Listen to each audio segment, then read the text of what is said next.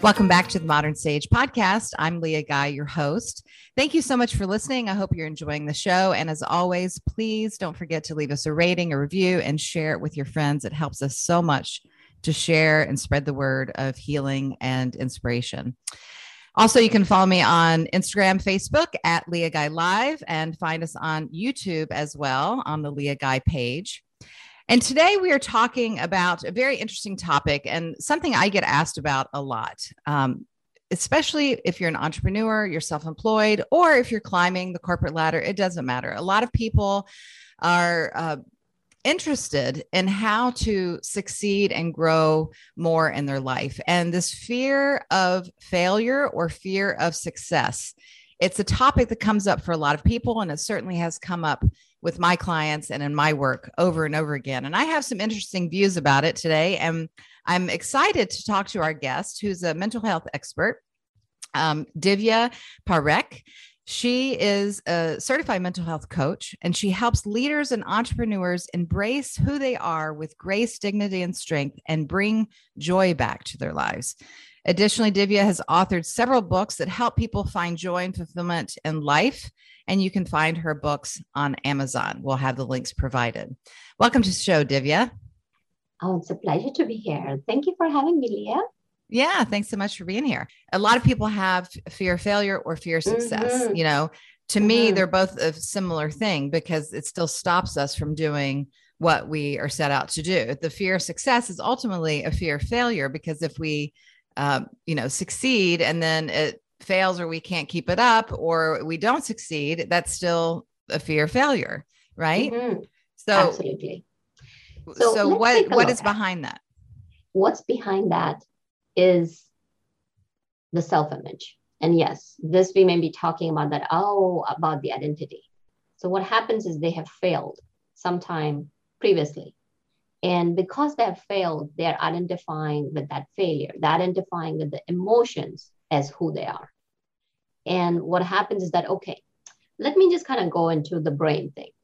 So brain is designed to suffice, not optimize. And when I talk about suffice is that, okay, if I'm learning something new, if I want to learn how to drive a car or how to ride a bike, it wants to automate things.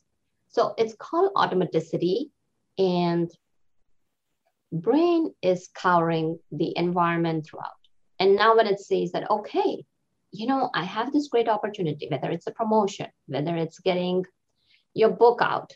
And that's why 83% of people want to write books, but only a handful of people write books. Out of 100% of people who lay down the New Year's resolution, only 92% fail. And I know it sounds paradoxical, but majority fails and only 8% achieve. So the reason is that we have a thermostat. Okay, so think about if you set the temperature, we each and every one of us has an internal thermostat. It's at 78 degrees for somebody, It maybe it's 72, for some it may be 84, and this is not literally temperature. I'm used to doing this level of work. I know I'm safe in here. So this is the level of comfort. And the minute there is a knocking on the door where you got to step out of the discomfort zone, what happens is the fear gushes in. And now, this fear, if we go to the brain science, it releases all those hormones on one side, your amygdala. It gets ready that, okay, this is a threat. Like, you know, I got to step out of my comfort zone. And because I'm stepping out of my comfort zone, there's going to be disaster. Those are like thinking traps or thinking patterns that have been evolved which could be, I should do this, or that could be catastrophizing, where you're predict- predicting that some disaster is going to happen. And because disaster will happen, your brain pulls you back. Don't do this. So all these chemicals are being released, and at the same time, your motivational centers and your executive centers shut down. And when we talk about executive centers, is that you cannot make a rational decision. So that happens in microseconds. And because of that, people stop. The key is does that answer your question why we do what we do? That's from a science perspective. Yeah. And from a personal perspective, is that not having enough confidence. If you were to put it down in layman's terms, yeah, yeah, I get that. Not we having enough, enough confidence. But with the science perspective of what's happening with the brain, then if our brain is just wired to, you know, make something good enough or do something that will suffice instead of overachieve, how do we? How does anyone ever get anything done? Or what about these people that are, you know, achieving great amounts of of works? How do we move past what the brain chemistry is saying? It's about breaking that barrier. So the first step is mindfulness. And I know, Leah, you dance in that area so well. It's about having the awareness. Okay, I have had a thought. You gotta clip it right there. You gotta nip it in the bud. And what happens is that when you have that awareness, you gotta also have awareness of awareness as to what is your next step. Because you'll find yourself doing what you don't want to do. So the first step is becoming aware that what is happening. And then one of the best things one can do is bring in mindfulness. And mindfulness, in my opinion, is creating that space. It's a conscious decision. It's a conscious decision where you know that you are not your thoughts, you are not your actions, you are not your emotions, and bringing in the non judgment. And at the same time, there's a deliberate practice of breaking that pattern. Okay, I've recognized this pattern. What can I do next? Is that I will say the best tool for any human being is you can go to a dollar store, buy the colored pens that you love, get a notebook that you like, and just sit down and write your thoughts. So, what you're doing is that rather than being that hamster, you know, who just keeps on circling in its wheels, you're breaking it. You're creating something new. And folks, new habits takes a long time to develop. You know, before it was like 18 days, 21 days. It can go for months. Because anytime a threat appears, boom, your brain is going to go into action. And now you got to keep on showing it that you're developing a new habit just remember that take a look at any child. So they're they're sitting and now they start crawling and how many times do they fall? And Leah, you talk about acceptance. It's about the acceptance that you'll fail and having that patience and compassion that it's not just going to happen in a day. Think of your brain as a toddler. It doesn't know any better. And because right. it doesn't know any better, give yourself that space, that safe space to fail and it's about yeah. continuous to taking you know small actions. It's the consistency and the determination that you gotta do keep on doing it. And the more you'll keep on doing it you'll find taking more risks. And of course i'm not saying that go jump off a bridge or anything like that. When i talk about taking risks is that you know i feel afraid because as they have said i think so zig ziglar has said it beautifully that courage is not the absence of fear. Courage is facing that fear, moving through it, and then coming out of it. Right. I think one of the things that's um, interesting for people to remember is that even when we want something really, really bad, like when we have a great desire for something, even when that thing is something that could potentially change our lives in a very positive way, that the body and the brain and the emotional center, what I talk about is that, you know, our patterning, our emotional imprints, our vibration, everything that we're addicted to and used to, it still feels like a threat. So something good doesn't mean it's just, you know, something that we can just say, oh, yes, to right away. You know, it's the same thing as positive stress. There's negative stress, there's positive stress. But when you break it down, it's all stress. And so when you're what I'm hearing you say when you were talking about, you know, potentially going after a promotion or getting out of your comfort zone is that that is still going to make the brain respond in a way that says, "Uh-oh, this could be dangerous. Let's not do this." and tries to find any way to keep you stuck, right? Yes, it's going to happen. It's it's in your coping mechanism. It's in your response because see what happens is brain says that we react either it's fight flight or freeze yeah but now you're telling your brain no there's another way i'm going to deal with this um, for example you could just be sitting and writing down your thoughts. Or mm-hmm. you could have a simple thing where you are creating an anchor. Or if you are used to, like, okay, dancing, like, you know, music gets it. So find a song that really works for you, that fires you up. And you play that song. So your brain knows that, okay, this is happening. So just like you're cajoling a toddler, when they throw a tantrum, especially, oh gosh, like I gotta tell grocery stores that it's so tough. You know, the parents are in the line and all those candies are smacked right there. yeah. And then that, that toddler is like, no, I want that candy. I want that candy. And you're being patient and sharing with them. It's, I validate your feelings. You gotta acknowledge and accept your feelings that it's going to come.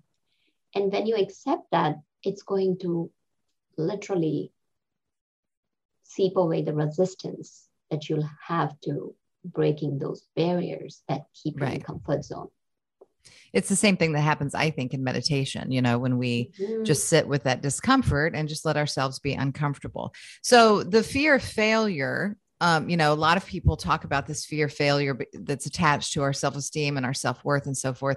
And so now we have two different elements that could potentially be affecting that. One is this long held belief that we aren't enough, you know, and that we're not not good enough. And then we have the brain component that's saying, it's okay just stay here you know just keep doing what you're doing.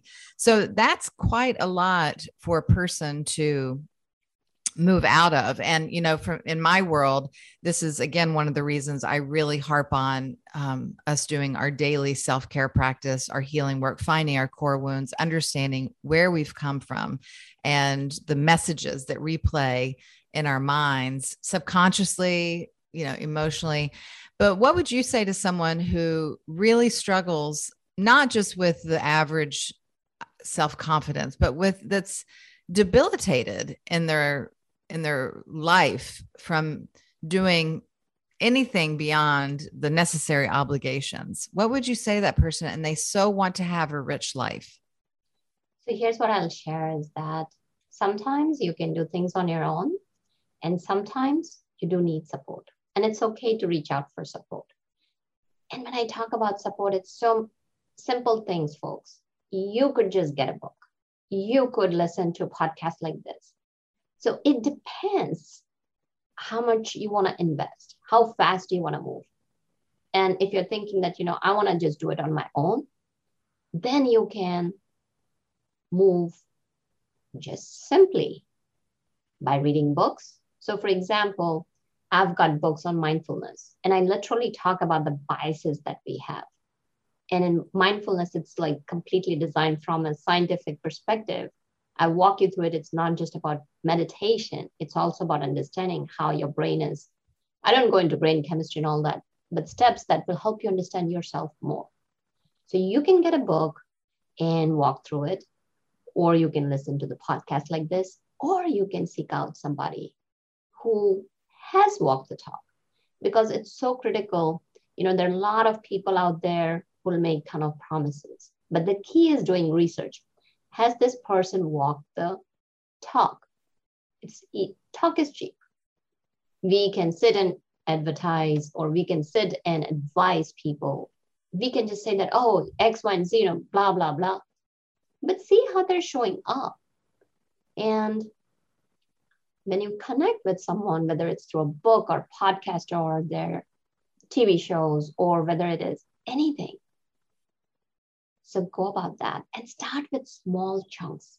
Here's what I'll share with you folks brain, you cannot just dump like, oh gosh, you know what? I'm going to quit smoking in a day or just in one week. No, start with small actions. So, for example, I'm going to share a story. So, one of my clients who came to me was seeing therapists and and sometimes, folks, you may have to see a therapist or a psychiatrist. I don't know. It all depends on your situation. It's an individual situation. So, this uh, sweet, wonderful lady came to me. She is a corporate professional, an executive. And she said, Divya, like, you know, I've been going for therapy for quite a few years, lot of help. and I would like to see how we could work together. So it was her therapist, myself, and her. And what was interesting was she was doing everything, and yet the needle was not moving. So then we sat down and we took a look at her goals. So here's the thing, folks therapists will not sit down and check your goals. You know, they're there to help you out, get rid of your past traumas. And she did have past traumas. So not only we put some neuro hacks in place. So like one example, like neuro hack was that she was going to write about her thoughts. And now how she's going to write about her thoughts is given the time we have, we can't go into all the details. But she started writing her thoughts. We just took one step per week, a small step. And along with that, we put in celebration times. It was one small step so, for example, that she was just going to identify what biases were showing up in her thoughts. That's it. She would write her thoughts. So, for example, she found out she was using should statement all the time, not only when she was speaking to somebody else, also in her mind. Anything, let's say she would do a presentation, and after presentation, she would say, Oh my goodness, I should have said it that way. I should have done this way. I should have done this way. So she found she had seven biases, seven thinking patterns that were running. And in just that one week, she recognized two thinking patterns. The next week, we did another two. So we took step by step and then what happens is that when your brain is not feeling threatened, when you're going at a small pace, when you go at a slow pace and doing small tasks, what happens is that it keeps on building your confidence in the long run. And I always invite people, folks, think about a house. The longest time it takes is building that foundation. So give yourself that time to build that foundation. Have that compassion. I know we are so used to it oh, you know what? The internet is not showing up. And even if you're on a call with someone, I send you an email and it's not even a minute. Oh, the, the email didn't show up.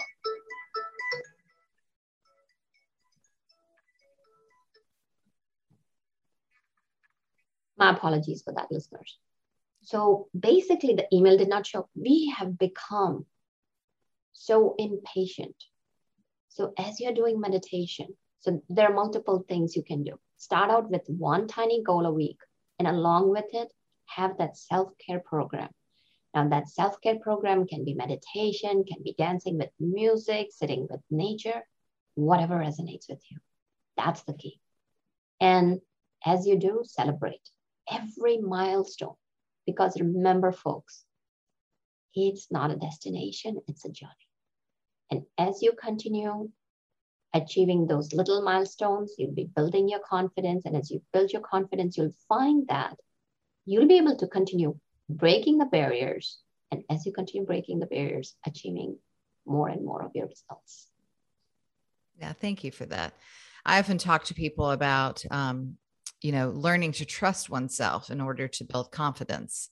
And the more that we do whatever kind of action steps or activities or even practicing with our own thoughts and our mindfulness, you know, then there's the part of us that begins to trust that we are worth taking care of. We are worth paying attention to. We are worth um, celebrating. We are worth sacrificing when we're giving the energy to that. So I think that that's really um, helpful for people. And so for someone who really is striving and maybe they're in their stride of their career, their life, in their prime, if you will.